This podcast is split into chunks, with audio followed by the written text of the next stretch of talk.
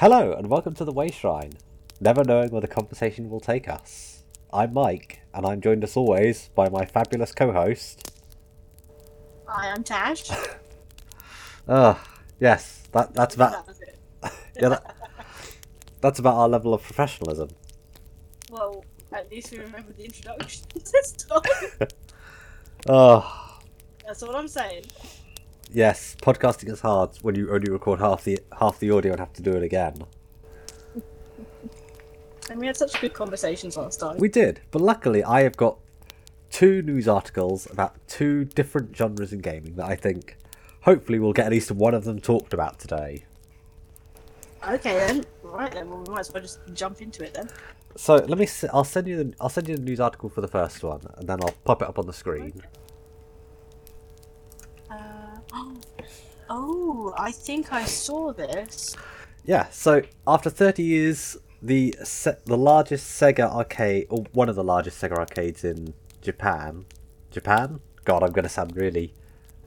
Yes, it's in Tokyo, Japan. Yes, I do know this. It's shutting down. And I know from watching a documentary about it, it's not necessarily their choice. It's that they need to do work on the building, so the company that who owns the building is saying you got to get out. So it's obviously catastrophic. This place has been here for 30 years. But the question this promotes is, with the changing of the world, with the evolution of home gaming, how long do you think these places will actually last? And how important are they in the gaming world we have? So... with or without the nostalgia goggles on, let's think. I personally would hope that arcades don't go away. I don't think they'll fully go away, like, forever. I think they'll become niche, specialised areas. But, I think the last time I went to an arcade, I think that was probably in Yarmouth. God, that's depressing.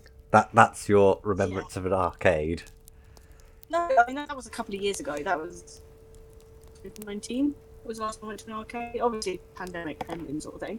But, I mean, if you think... I mean, think about the arcade area in the bowling place. Yeah.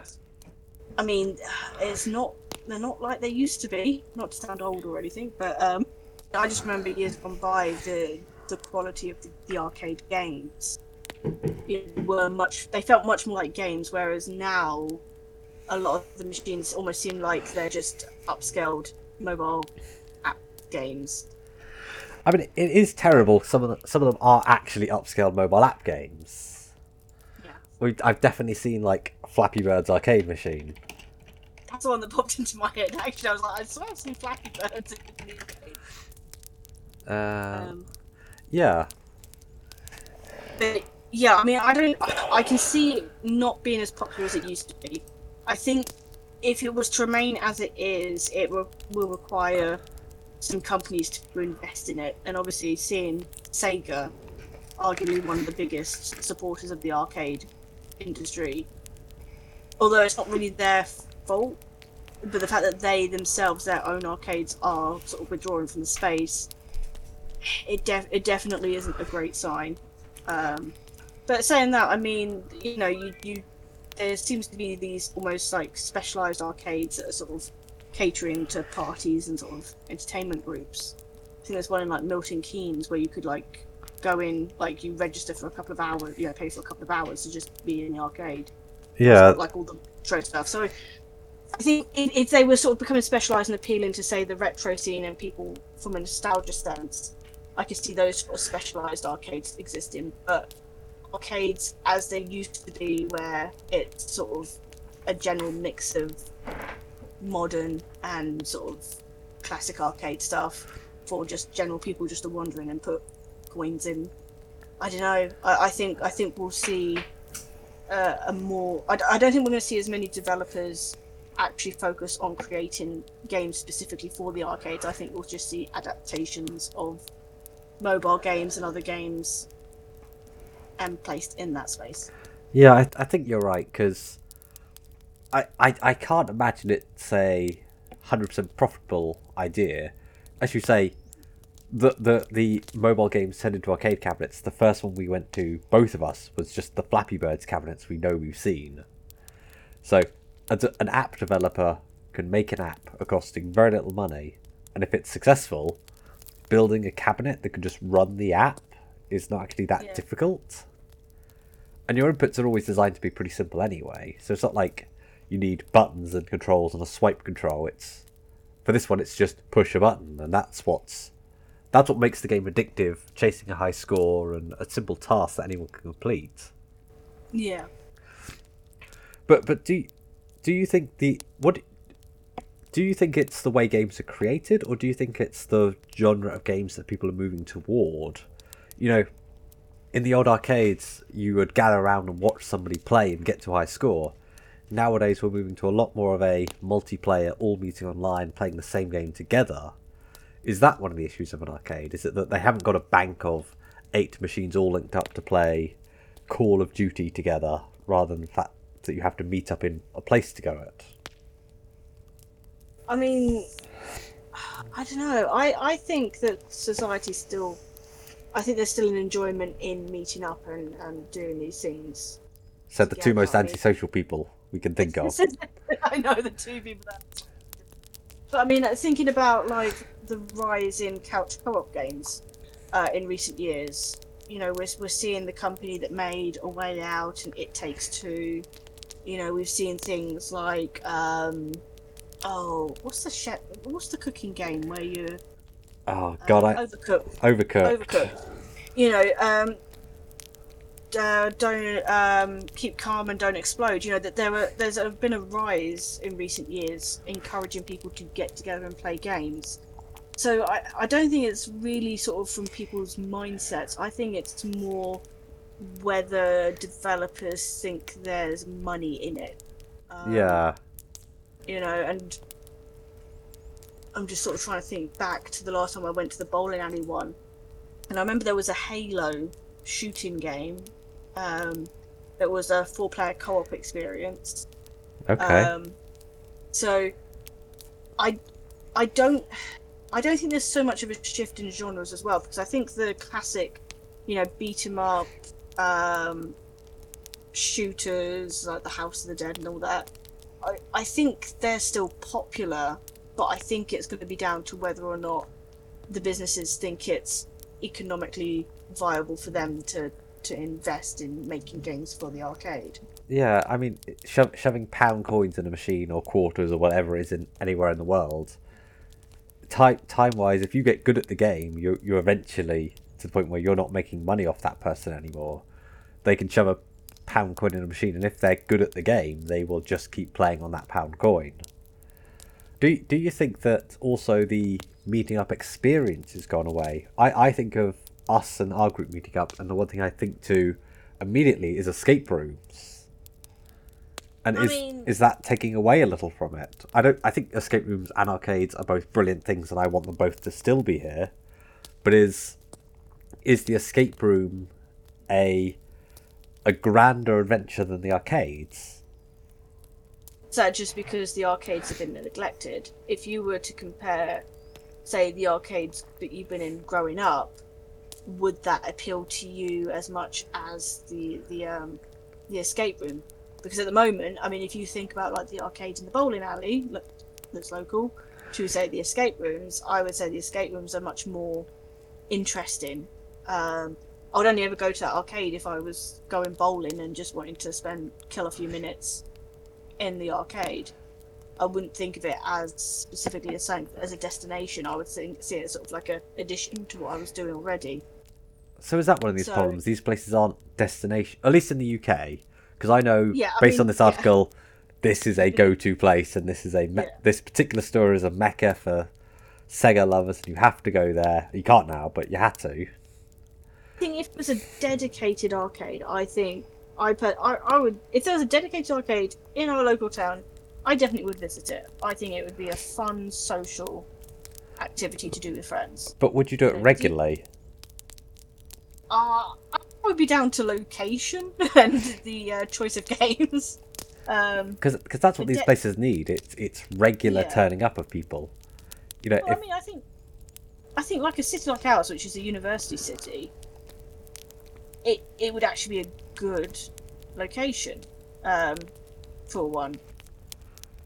I think so, but what do you think the computing museum, computing museum? Have you ever, you've been there, right? I've never been there.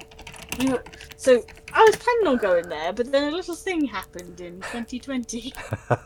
Just a small thing that skewed slightly. So I've never actually been to the computing museum. Really? Okay. I really wanted to go. Yes, you should go. They are set up with a load of old games consoles as well. You'll never be able to get me away from it. It'll be like me in a bookshop all over again. Oh yeah, but I wonder how much people they get. They're like the closest I can think of to a proper arcade. Maybe it's slightly better because you turn up, you pay an entry fee, and then you get to play whatever game is there. Yeah. But when I've gone, it's never been jam-packed. It's never been full of people. So do you think they are? Do you think that's telling of what they are? Do you think they're tucked out of the way and people don't know about it, or do you think it's just still not drawing to? Yes, we're in a university town, but is that still drawing enough to people?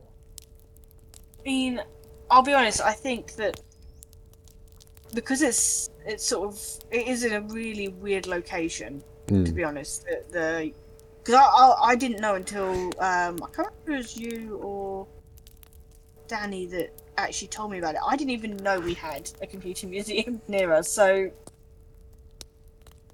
I know, I feel like it's not as well advertised, which may contribute to it.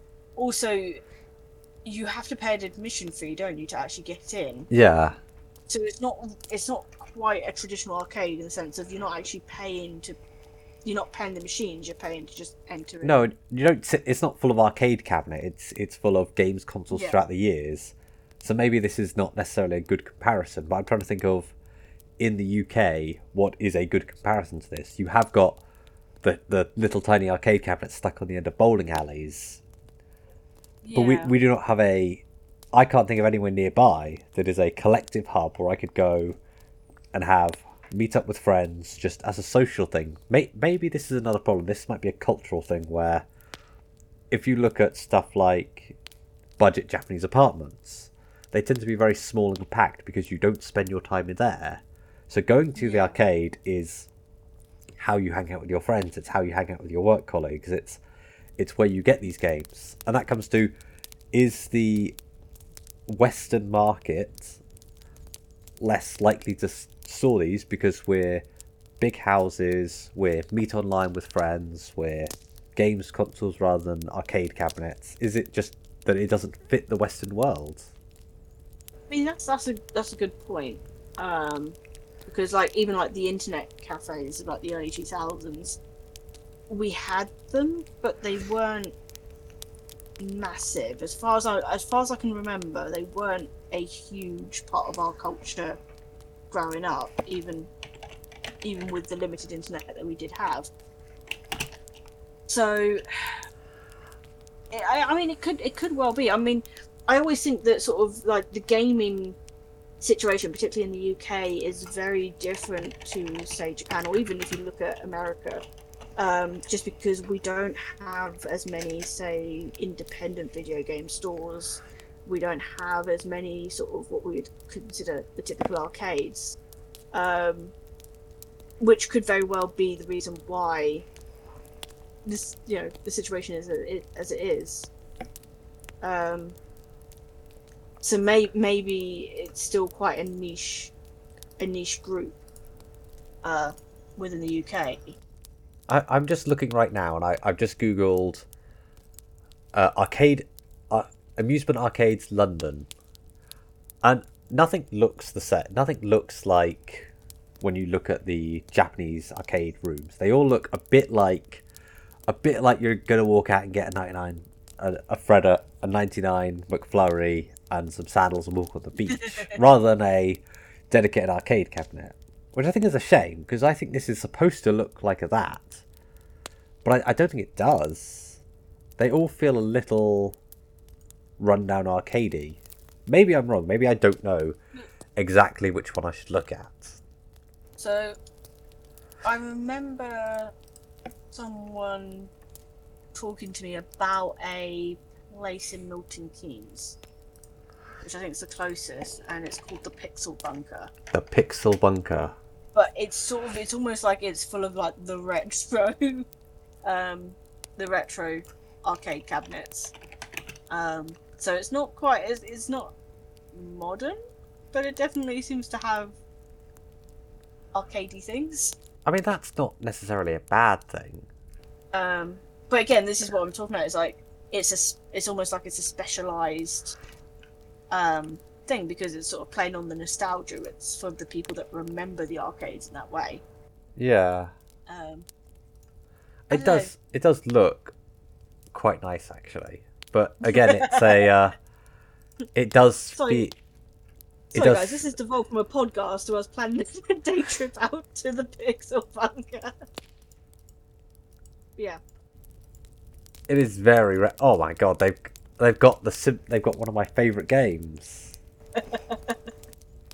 For people on, because I've got it on my screen right now. They can.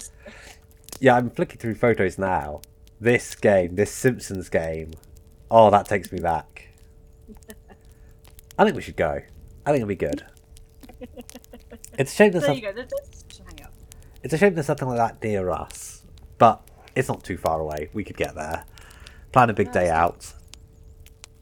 That would be the thing. If we were to go, it would be a big day out. Although there's apparently somewhere you can rent in our place for a day or something. You were saying, or is this place? I think it was. I can't remember off the top of my head. I think it may have been that place. I may be wrong. Don't quote me on that. You can quote her on that now. Quote. Put the quote in now. No quotes. No, I will not be held responsible for that statement. Yeah, I think it's a shame. I think both you and I probably never experienced like a proper good arcade. The only arcades we can think of are at the seaside stuff, and they always feel a bit tacky. They certainly were a lot better when I was younger. Were they better, or did you just have rose-tinted spectacles? I'm going to invoke my right to remain silent on that one. Okay, fair enough. I mean, it could be that it was just rose-tinted nostalgia feelings, but at the same time, I mean, you know, you had House of the Dead, Street Fighter. I'm probably revealing a bit of my age here, but you know, there was the games that were there were actual games, if that makes sense. Yeah. Which you don't quite get as much. Although saying that though, I will shout out Great Yarmouth did have a great it was like Connect 4, but you used basketballs instead of counters. Oh, that's so terrible, but yes. That was fun. It was fun. Yes. Yarmouth is definitely I'm never going back. I think I'm done with Yarmouth for the rest of my life. I am never going back to that place. I've done enough Yarmouth. So this definitely puts us, people will know we're in the UK. I've done enough Yarmouth for all of my life. Maybe if I want another tattoo, I'll go back. But that might be it. That might be the only reason I go back. Oh. No. I think it's a shame, because I think when you see that there's still on arcades for a sec, when you look at stuff like the retro pies that people are doing and turning them into arcade cabinets, there's definitely a call for people who want this experience. Yeah, absolutely. I don't think that, you know, I think there's definitely an audience that wants that arcade experience. I remember a few years ago, YouTubers were promoting like this arcade company that made these like arcade cabinets that you could like have in your house. Yeah. You know, so I definitely think there is a desire for it. Do I think it's as big as it used to be? No. And definitely it would require a bit of support from the games industry itself in order for it to be successful. Just because without new games being introduced into the arcades, that's where it dies off. You know, at the end of the day, once you've beaten one of these games, once you've beaten Street Fighter, once you've beaten that Halo game that I played, you know, it's going to be a while before you'd go back to it, so you need to be able to have something new, something challenging to be able to. Are we, I was going to say, are we, or are there people who would go back to that to beat their own high score? Because that's what made those cabinets great. It was you put your name in and you came back next week and you were still at the top, or you'd been knocked down and you put another quid in and go again. That is true. But at the same time, it would definitely need fresh games involved as well. Yeah, I just worry if for the Western world there's not enough of a... Maybe just the UK. I think America is quite a social place. You know, they definitely seem to have mastered the art of being around people. Are you just like in putting your own feelings on this? Well, maybe I am. Maybe I'm putting the feelings that we like to huddle up in our own home, and maybe we're two incredibly introverted people talking about a place you go to be very social and with people. But I would love to be in a world where after work we all go to one of these arcade cabinets or somewhere in the world and have drinks and all that. It's a shame we don't all finish work at the same time, but still. Say that would be, you'd be on like a 4-hour drinking session before I get there. God, then you'd really have some catching up to do. Hey, at least I'll beat you at the video games. Well, we'll find out. I just mashed the keyboard enough, and then I just mashed the buttons enough, and maybe I'll kick correctly. You're gonna mash the wrong thing anyway, by the sounds of it. All of us were playing on an arcade cabinet, and there you are at the till mashing the keyboard or something. And that's why I'm not allowed back. That's why I'm not allowed back at the bowling alley. Oh, that's why you got a hatred for Great Yarmouth. You've been banned, haven't you? Yeah, the whole of Great Yarmouth have banned me. Yeah, you're not allowed in. No, God no. Apparently, I can't. I'm trying to think of terrible jokes, but no, God no. Please don't. Okay. What was your next topic? Because you did say you had two. Yes. So let me send you another article. Basically, they're article based. No, I like article based stuff. I know you do. Bizarrely, they're both from the same people, which it wasn't intended. The Crown is out today on Switch. Okay, so this is a... Oh, wow. Okay, this definitely gives me Pokemon vibes. I mean, 100% it's Pokemon vibes, right? Yeah. And if you scroll down to look at the art of the game, it is... Yeah, that's what I was like, oh, okay. It is absolutely Pokemon vibes. So there's no getting away from... The phrase that is probably unjust to this game, or unjust to some games, which is, it's a Pokemon clone. I mean, obviously without playing the game and sort of getting an idea of its gameplay loop, it definitely, yeah, I mean, it reminds me a lot of like Pokemon Gold and Silver. Yes, that's exactly the sort of generation I was thinking of as well.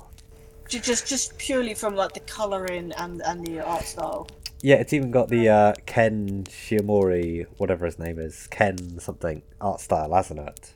From the original drawings. Breed over 200 monsters. Yeah, so I saw this, and it's clearly, as the trailer says, as the article says, inspired by Pokemon. So, I don't have a fully fleshed out question to ask, but I want to put it to you. This is obviously inspired by Pokemon. Yeah. So... These companies are trying to tackle the Goliaths that made a genre. So it's obviously a good thing that people are doing this, but it's also they get tarnished with this brush that I used a moment ago. It's a Pokemon clone. Yeah. So how do you think a company would go about being a clone but being differential enough that it's its own identity? Because I think that's a hard line to walk. I think there's nothing wrong with imitating another game's style or genre. I mean, look at the Soulsborne. You know, I mean the Soulsborne games. They basically created a genre themselves, and it wouldn't be a genre today if other developers didn't go and develop games like Demon Souls, Bloodborne. Yeah, like Castlevania, like the Castlevania genre. Castlevania, Metroid, all of those games end up creating. I mean, even roguelike actually originally came from one particular game. I can't remember what game it was. It's going to be something stupid like Rogue now. I'm just saying, there's one particular game that I think it is actually Rogue now, I'm thinking about it. And we have an entire genre of video games, you know, and think about how many roguelike games there are. The term roguelike derives from the 1980s game Rogue. Thank you for that, yes. So I was right, though. I was right. Yes, you are right. The term roguelike does come from the game Rogue, like Metroidvania comes from Metroid and Castlevania. Yeah. And Pokemon Clone comes from Pokemon, and... So, I don't think there's an... you know, I think the only negative connotation from having, say, calling yourself a clone is whether or not you can properly differentiate yourself from the original. Be it either graphic style, gameplay loop, you know, you've got to have something that makes you different to it. Yeah. Classic example with the Soulsborne games, a lot of them are definitely set. I mean, you know, you've got sci-fi ones, you've got fantasy ones, all set in their own different worlds, but they all have the same running continuity of having that same sort of difficulty to it, and that's what makes it a Soulsborne game. So, you know, with obviously a Pokemon clone, as long as really the only thing that makes it similar is the whole catching monsters or catching whatever it is, raising them, fighting with them, etc. And that's okay. I've recently been on my blog, I've been sort of exploring other games, kind of like Pokemon, but not quite. Yes, so I saw this and thought I should mention this one because I know you have. I thought this is why you brought this up. So you know, I've been playing over the past year. I've been playing things like Invisimals on PlayStation Vita, which interesting experiment using AR technology. Not quite successful. I think it was sort of a little bit ahead of its time in that. But again, it does away with the turn-based combat. It uses sort of what do you call it? It's sort of action combat, action-based. Like an AP system. Not even that, because it's literally there's no timer involved at all. There's no turn order. It's your three monsters are on the screens against the other three monsters. Okay. And you control one of them, and you can switch between the three. And again, you have to play a mini game to catch those monsters. Again, because of the technology, it doesn't quite work, but you can see where they're going with it. I've finished Ni no Kuni, Wrath of the White Witch, which, I mean, its whole combat is based on you catching these familiars and raising them, evolving them. And again, the interesting thing with that is that each familiar can only be out in the battle for so long before it has to be recalled. Mm-hmm. So you can't just simply have your strongest out the whole time. And again, the way you catch those ones is you sort of have to battle them over and over again until you build a bond with that type of familiar, and then you acquire it. Okay. I think, you know, there's definitely ways that developers have gotten around and sort of forged their own identity with their game in the genre. But again, I mean, I must admit, looking at this one, this one looks very much close to early Pokemon, which again, considering how Pokemon has moved away from its roots, maybe it's not such a bad thing that there's a developer out there that wants to go back to those roots. Do you think that this is the real thing? It's will Nintendo look at this and view its successes, view its failures, and change what they're doing? Or do you think they stick fast to their... this is the path we're walking down. Do you think developers of big genres should pay close attention to how their clones they generate actually perform? Absolutely, I think, and I'm always of the belief that competition is a good thing, because I think the competition inspires creativity. I think, as you know, my feelings on the Pokemon series, although I dearly love it, recent entries in the series have been a bit lackluster, and I personally think that's because there's not been another game big enough to challenge it. You're not a Gen 1er, but you are a old school Pokemon fan. I would say Gen 2, Gen 3.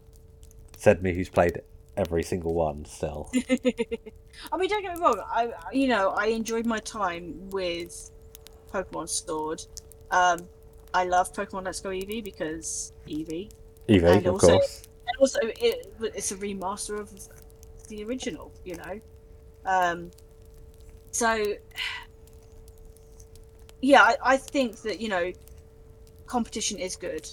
And I sincerely hope that Monster Crown or whatever game a developer comes up with that enters that genre is incredibly successful, and that it will allow the Pokemon Company and Nintendo to sit up and realize, oh, hang on a second, we're not the number one guys. There are others out there that are creative and ambitious and want. We can't just sit in our ivory tower and count our money forever. Exactly. I mean, take a look at the most recent thing with WoW. You know, I mean, obviously there's also been that whole scandal thing with WoW and Blizzard and that, but there's clearly been a dissatisfaction with the way, in the direction that WoW has been going in for so long, and people have shifted over to other MMOs. They've been trying other games in the genre because the developers of that game have got complacent and thought that, you know, they just need to put out the bare minimum for their game to keep their players happy. So yeah, I completely want to see more games in all the genres, and you know, anyone indie, AAA, who come up with different ideas, absolutely, let's give them a go. I personally love the Assassin's Creed series, and yeah, don't get me wrong, it deserves a bashing sometimes, but you know what, I love the fact that they took the risk and went down a more RPG route with it. You know, it may not always work, but hey, at least they're trying different things with it. That's very true. Can I just say one very important thing? Go for it. It's really good doing this because it does make you talk a lot and me not talk a lot. It's really quite nice to be able to sit back and hear you nammer for a bit, and I can be the quiet one for a change. Do you know what? After this, I'm going to like go back into my little shell for like the rest of the evening and not say a word. Oh, I can't do that, unfortunately. But no. What do you, I mean, you are the Pokemon. I mean, out of the two of us, you are probably the bigger Pokemon fan. Yes. And how do you feel about, obviously, a new developer or different developer coming in with a game that's pretty similar to one of your favourite series and producing this sort of game?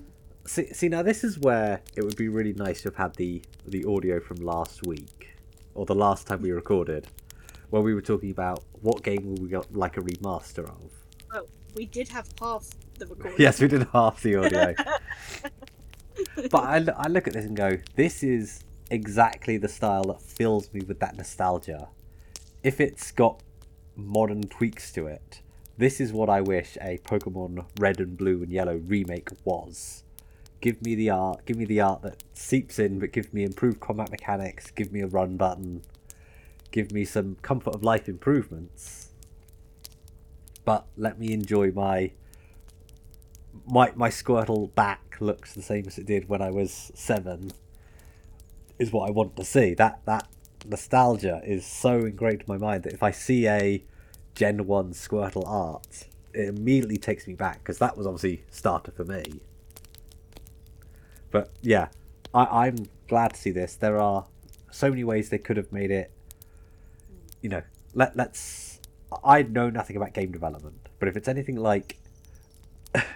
I imagine it's nothing like editing a YouTube video or making YouTube content, and I know how complicated that can be. Yeah. I imagine programming a game to be incredibly difficult. But it's not like they're... It's not like you can get assets and make them into a game, because obviously you can do that and end up with something that is probably going to cost you £1 on Steam, really, rather than anything good. But it's lovely to see an old art style being redone, and you can tell whoever designed this, like I say, it was the art style is definitely inspired by the original art style of Gen 1 Pokemon, and I absolutely love that. That is right in that nostalgia point. If you look at that little yellow boy sitting on the front of that box, that is right in that vintage Gen 1 art style, and I love that. To the point where I'm looking at this thinking, maybe this is what I'm doing tomorrow.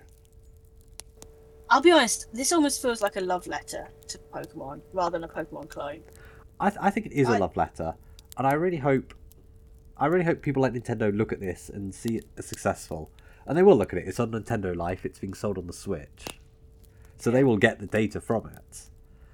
I really hope that this is a shift, and maybe one day we'll have a Pokemon vintage style designed for the old players like us, that you can go back and think, yes, I can forget the cares of the world and I can just sit here leveling up my whatever my starter will be because I've got to fight the rock gym. Oh, not the rock gym. It's got to be a rock gym at the start. Yeah, maybe this is something worth looking into and I can play tomorrow on my day off. Because it definitely does look like it ticks those boxes. Maybe watch a couple of videos about it. Does this mean we can look forward to a review of it in the next podcast? Oh, that would be... No pressure. I mean, maybe I'll get some way through. I'm not going to finish the game. If it's anything like an old school Pokemon game, there's no way I'm finishing it in like a week. Okay, first impressions. Oh yeah, I think I'm tempted to give it a go. So what are you going to play for next week to discuss? Well, I am still chipping away at The Saboteur, which I know I talked about the last time we tried to record a podcast episode. Yes. Because while everyone else is going forward a generation in gaming, I decided to go backwards. Okay, let me... there is a game I was going to suggest to you. Is it going to be Rising Kingdoms? No, I have been playing that though. I can act surprised and shocked that Rising Kingdoms is on Steam again, just to recapture that. Yes, people who didn't see last week, which nobody would, because I didn't hit record on one person's audio. It's the lost episode. It is the lost episode, and I don't know how I'd ever recapture that one episode, because it's only half of people's audio. I could try and go through it and guess what was being said. Yeah, just fill it in on subtitles. Yes. So, how about Queen's Quest? Queen's Quest? Yes. I know very little about the series. However, I know you're looking for a game that starts with Q. Oh, okay, this is published by Artifacts Monday, so that's going to be like a... Is it a point-and-click adventure? Yeah, it is a point-and-click puzzle-solving adventure. Feels like a very iPad game, but I have watched... Game Grumps, I think, did Queen's Quest. They did a game very similar to this. It's so hard. They all look... I'm going to insult a lot of people. They all look the same. I mean, I think I like that. Yes. They did Queen's Quest 2, I think, by the looks... No, they didn't, but it looks identical to the game they did play. Yeah, this is like a... it's like a hidden object point-and-click thing, isn't it? Yeah, I was trying to find a game beginning with Q for you. Well, I do have games in my library, I just haven't played them. Like Quantum Break. Yes, or Quake, or Cube. Yeah. Yeah. Yes, although most people listening won't know what we're talking about, so I either have to cut this out or you have to explain what we're talking about. So basically, on my blog, I'm doing a A to Z of gaming where I talk about each week a game beginning with a particular letter. And unfortunately, this week it just so happened to be the letter Q, and I have not played a single game that begins with the letter Q. So I put it out there for people to suggest games, and this is how we've ended up with Queen's Quest. I'm skipping over Q and R and just go straight to S with The Saboteur. What about you?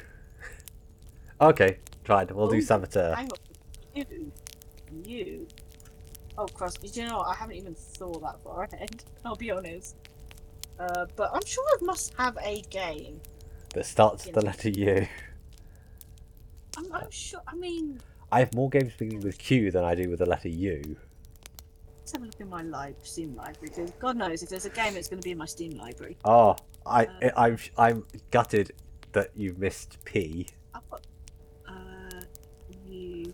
Okay, so Ultimate Marvel vs. Capcom, which I haven't played. Okay, that. Unavowed, which I haven't played. The Uncertain Last Quiet Day, which I haven't played. Undertale, I How did I not think of Undertale? I booted that up once. I don't know how far I got because I can't remember. I found a terrible game that apparently I have in my library. It might be great. I don't know. It's called Perfect Date. Perfect Date. It's about cats. Yes, it does sound like a bad idea. Although there is Psychonauts at P as well. So I don't know why we're struggling for P. P? Yeah, I'm going through the letters. Going through the alphabet. Oh, okay. I was just wondering why you were getting confused with P. We jumped around. Got Portal. Portal 2. Actually, I haven't played Portal 2. Well, P is before Q, right? Yeah, OP, Q. Yeah, P is before Q. Yeah, that's. I'm not jumping that far. I went to the Qs. There were two of them. They went up. Yeah, then. No, you went to U and then you went back again. Yes, but like U is the other side of Q, and there was zero there. Oh, Phasmophobia. Oh no, I'm not touching that game in a 10-foot barge pole. God, what about an 11-foot barge pole? That might become a bit unwieldy for someone of my stature. Yes, you are incredibly small. Well, this is Pinball FX. That's in your library. Pinball FX 2 is in your library. Wait, are you looking at my library? No, I'm looking at my library, and it just says you've played it previously. You've played 13 minutes of Pinball FX. I can't even see it in my library. Really? Right, hang on. Pinball. Pinball FX2. I must have hidden it. Cause, oh yeah, it's come up now when I search it, but it's not in my... I wonder why it didn't show up. Oh well. There we go, I can play some pinball. Yeah, but you're on you now. Oh, Plague Inc. involved. Oh. Yeah. Too real right now, I think. Too real. Do you know what? Weirdly enough, I was playing that just before the COVID pandemic went nuts. Oh. I was playing it on co-op mode with Danny. And, I see. We named our viruses after my dogs because Danny felt like they would be the biggest threat to this earth. How do you play Plague Inc. co-op? Well, you become the virus. So if you play co-op, you actually are the viruses. You become the diseases. So I think. Was Danny, Barney, and I was Bertie? Was it the other way around? And I think Barney won. Barney wiped out the Earth, which, if you know my dogs, that would actually be quite accurate. Because he loves people. So yeah. I don't know how we got onto this topic, I'll be honest. Well, that's the whole point of why we're recording it. It's never knowing where the conversation will take us. Yeah, to how my dog became a plague in the video game. Oh, maybe next week. I hope we go a bit further from the topics of the Wayshrine. Oh, you give it time. You know where our conversations will be. Oh God, yeah. You know, this week will be tame. This week is just This is just us talking about trying to stay on topic, trying to go right. Okay, how do we do a podcast? Next week, my God, it's going to be. Whatever, we're not going to be even talking about gaming, we're going to be talking about lives, and then God knows. There is one great game that I want you to play when you get to W. Okay. I've never played it, but I've got it in my library that I want to play with somebody. Which is? I've got Warehouse and Logistics Simulator. Oh, God, no. Yes. No. I want to move some boxes around a warehouse. We need to get you some serious help. Yes. Moving those boxes. No. You can find someone. Unless it's a humorous co-op game where I can sabotage your efforts. I think there is a zombie mode. But no. Although there is one game you've played that I would love to know how to play properly. You've only played it for not even an hour, which is Warframe. Okay, I actually play more of that on my Switch. Oh, okay. You might. Do you know what I don't get? Why I can't reset my character? I'm sitting there going, I played it. I had no idea what was going on. Let me reset my character, damn it. But you can't do it. I have no clue. No. I'm sure there's a way.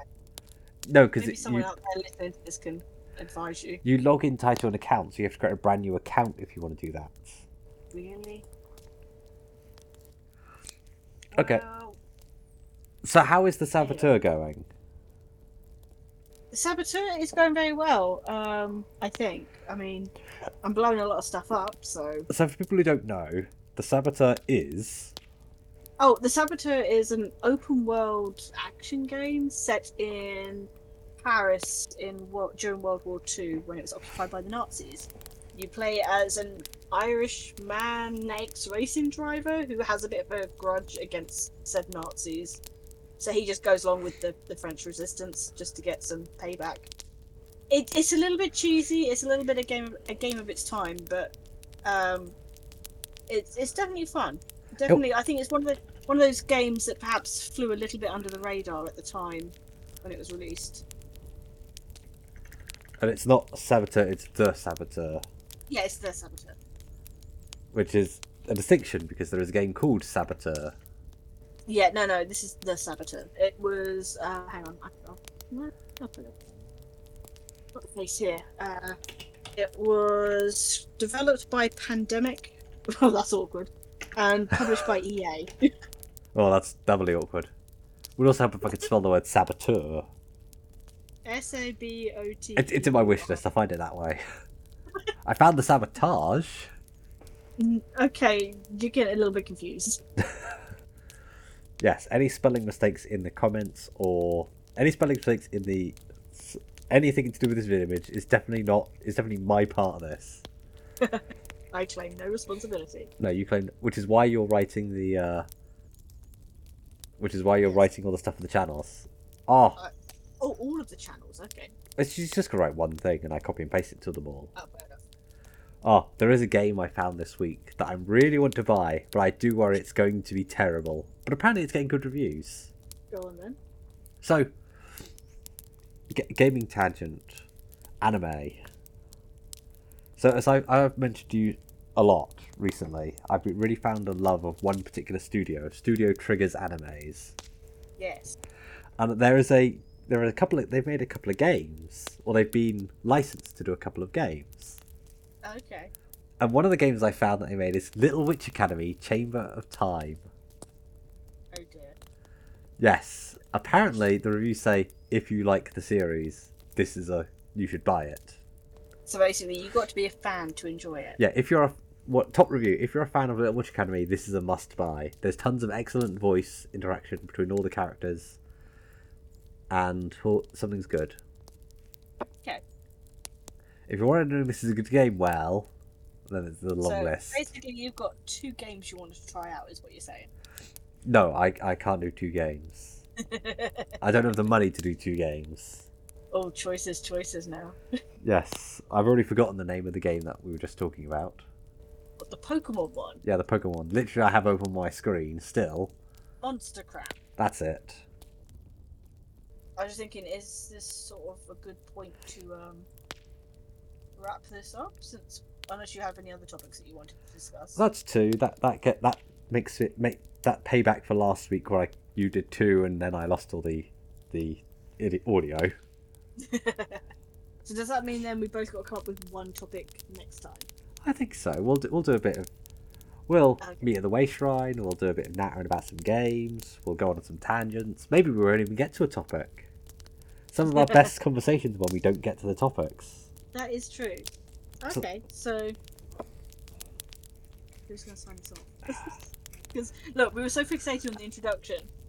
Hey, I was more than happy with our first podcast where we did the introduction at the end of the video.